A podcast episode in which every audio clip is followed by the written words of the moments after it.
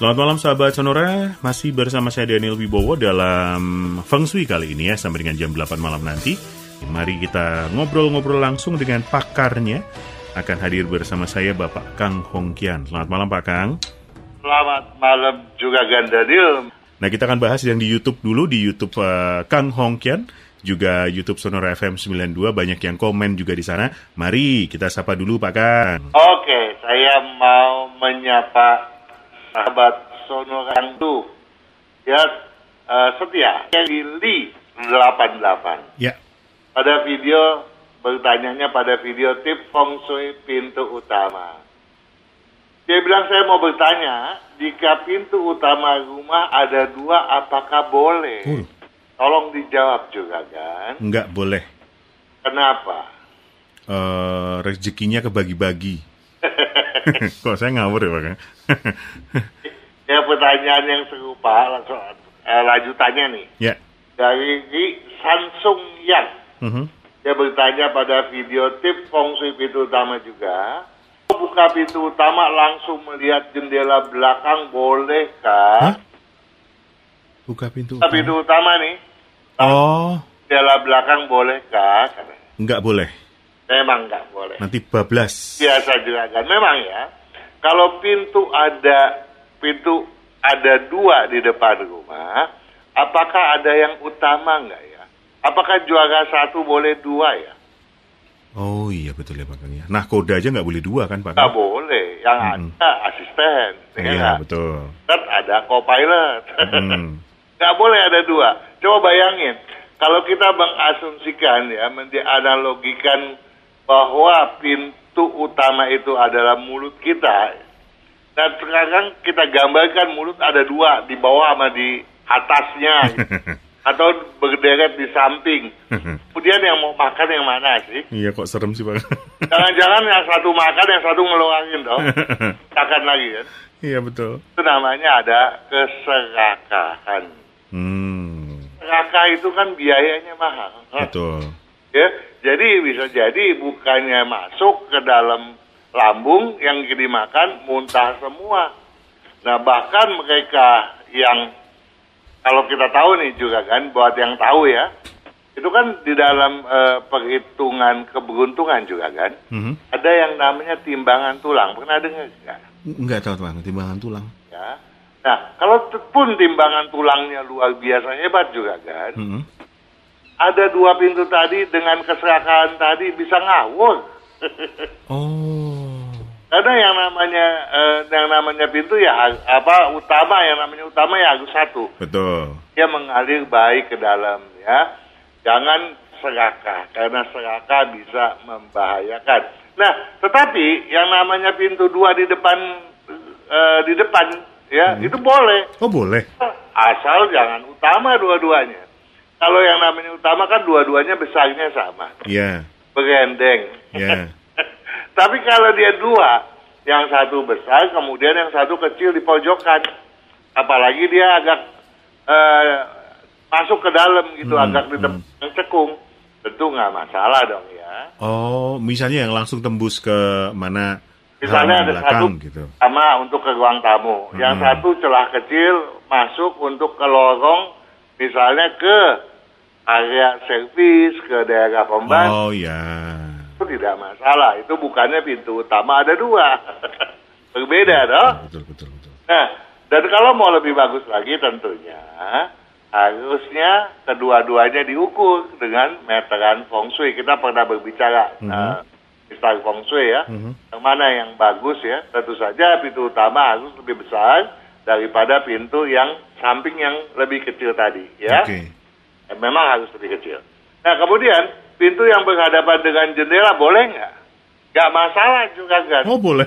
Boleh-boleh aja. Tetapi yang jadi masalah bukan pintu berhadapan dengan jendela juga kan? Hah? Karena dia bilang berhadapan dengan jendela belakang. Belakang, ya. kalau dengan jendela nggak apa-apa. Tapi kalau jendela belakang itu mengindikasikan bahwa ruang tamunya ada nggak sih? Nggak ada blong semua gitu, Pak Kang? Nah, atau jangan-jangan ada ruang tamu tapi belum ke belakang gitu, Ya. nggak ada penyekat. Ya. Ini juga jelek dan kita pernah bahas. Jadi kepada juragan Samsung yang Mhm. tolong berbagai video yang telah dipublish diseksamai kembali agar lebih dipahami. Siap. Kedua, sekarang itu ya, Lanjut. Ada Yani Sri Reswati bertanya pada video Rezeki Mau Lancar dari Pantangan Pintu edisi yang pertama. Ini berbeda nih dengan yang di 88 nih. Ya, Kalau tadi dia bilang pintu depan ada dua ya. betul. Nah, sekarang coba diseksamai. Salam kenal Om. Aduh, saya Ceplosan, kecepatan bacanya. Omnya mestinya jangan dibaca. Cuma saya, posisinya hook, dia bilang. Di sudut. ya. Bagian belakang saya terlanjur ada tiga pintu. Oke. Atau pintu dapur. Berarti Hmm. ada ruangan dapur. Masuk ke dapur, ada pintu ke belakang lagi tuh ya. Oke. Kemudian ada pintu ruang belajar dengan kondisi yang sama seperti pintu dapur tadi. Mhm. Dan ada pintu yang tembus dari ruang keluarga. Nah biasa dari ruang keluarga mau ke halaman toh. Oh ya. Nah Oke. ketiga-tiganya dua daun pintu juga kan. Oke. Pintu dari dapur, dari ruang belajar, dari yang tembus dari eh, ruang keluarga itu dua daun pintu. Sedangkan ruang tamu cuma punya satu daun pintu. Oh, oke. Kalau kita analogikan sebagai mulut pintu utama dan pintu belakang itu adalah bokong, Ya. maaf itu bagian anus, maka anusnya besar sekali. Iya, banyak yang kebuang, lebih banyak yang kebuang, Pak Kang ya. Terus dia tanya begini juga kan. Pernah saya dengar itu besar pasak daripada tiang. Bagaimana menurut Bapak energi apa yang sebenarnya terjadi? Tolong dijawab juragan. Aduh. Ya itu tadi, karena pembuangannya lebih besar, jadi sebaiknya jangan. Memang sebetulnya ini pertanyaan sudah pernah dibahas ya. Ya. Ini dulu pernah kita bahas pertanyaannya Dwi Fortuna ya.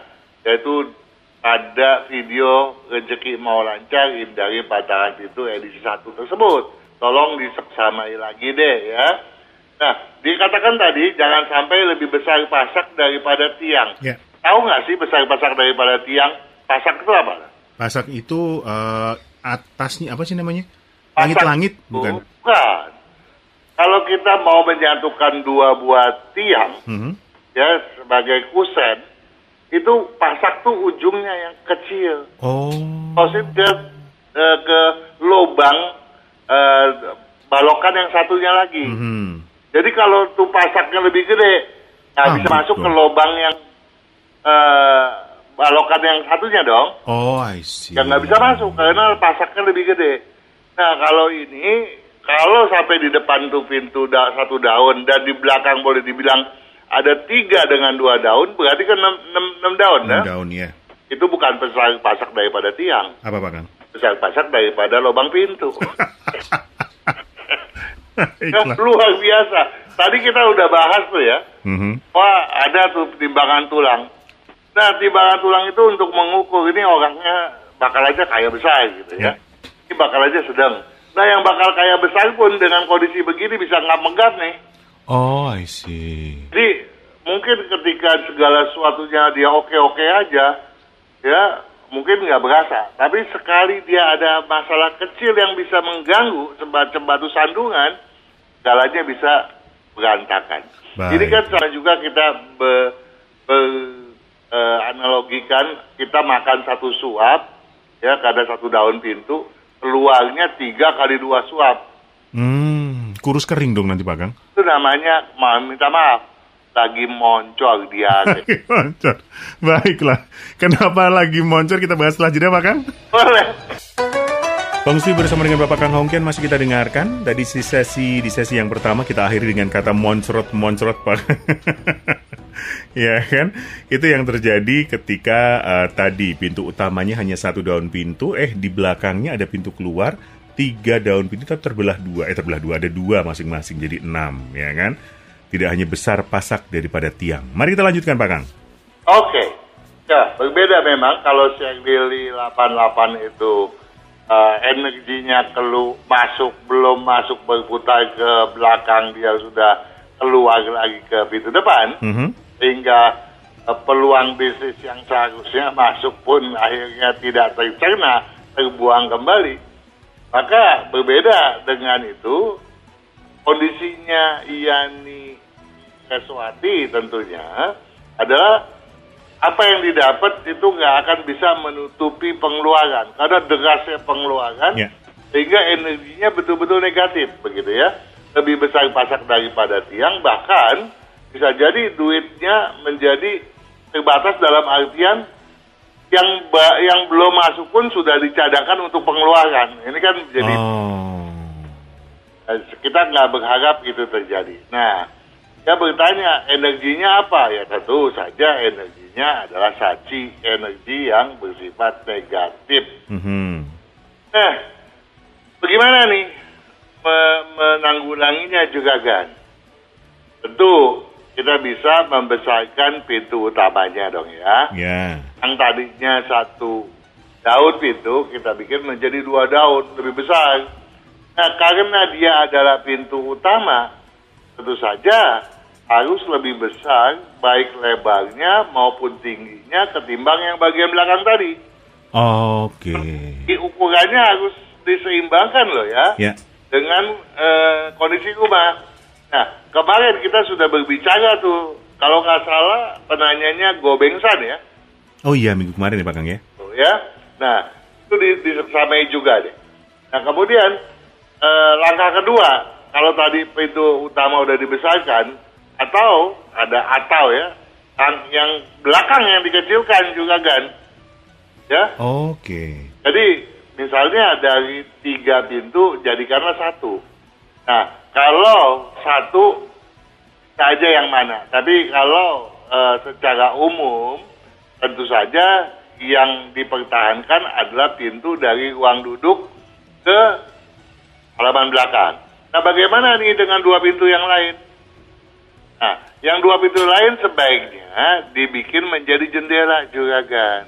Oke, jadi nggak perlu mengubah mengubah Nah, caranya ya. bikin tanggulan aja toh. Ya. Misalnya 30 san, 30 cm. Yang berbeda kalau pintu tadinya misalnya pintunya tadi yang buka ke dalam, Mhm. kita tentu harus buka keluar.